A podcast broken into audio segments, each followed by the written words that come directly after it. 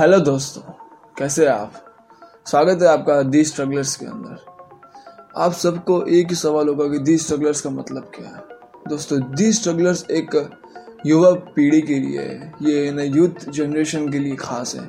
क्योंकि ये एक वो चीज़ है जब है ना, यूथ जनरेशन के हिसाब से जब वो डिप्रेशन में चला जाता है, वो इमोशनली ब्लैकमेल किया जाता है उसको। वो हार जाता है ज़िंदगी के उन पड़ाव से जब वो ना स्टार्ट करता है ज़िंदगी को अपनी। उसी के अंदर वो हार मान के कोई सुसाइड कर लेता है, कोई ज़िंदगी, कोई जीना छोड़ देता है, कोई किसी प्रकार की चीज़ों को ना संभाल नहीं पाता है और फिर गलत गलत कदम ले, लेने पड़ते हैं उसको।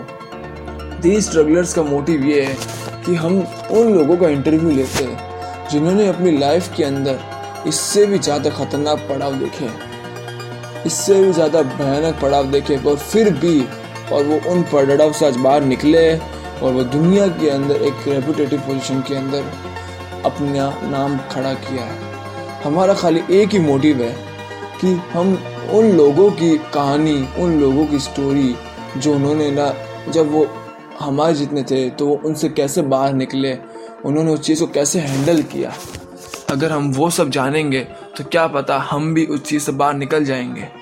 और हम कभी भी ये डिप्रेशन ये अनमोटिवेशन चीज़ों के बारे में कभी सोचेंगे भी नहीं। डी स्ट्रगलर्स का दोस्तों, यही मोटिव है कि आपका, आपके लिए ही हम यूथ आइडियाज़ लेके आते हैं यूथ जनरेशन को बढ़ावा देते धन्यवाद अलग अलग कृपया करता हूँ आपको हमारा दी स्ट्रगलर्स का मोटिव अच्छा लगा हो।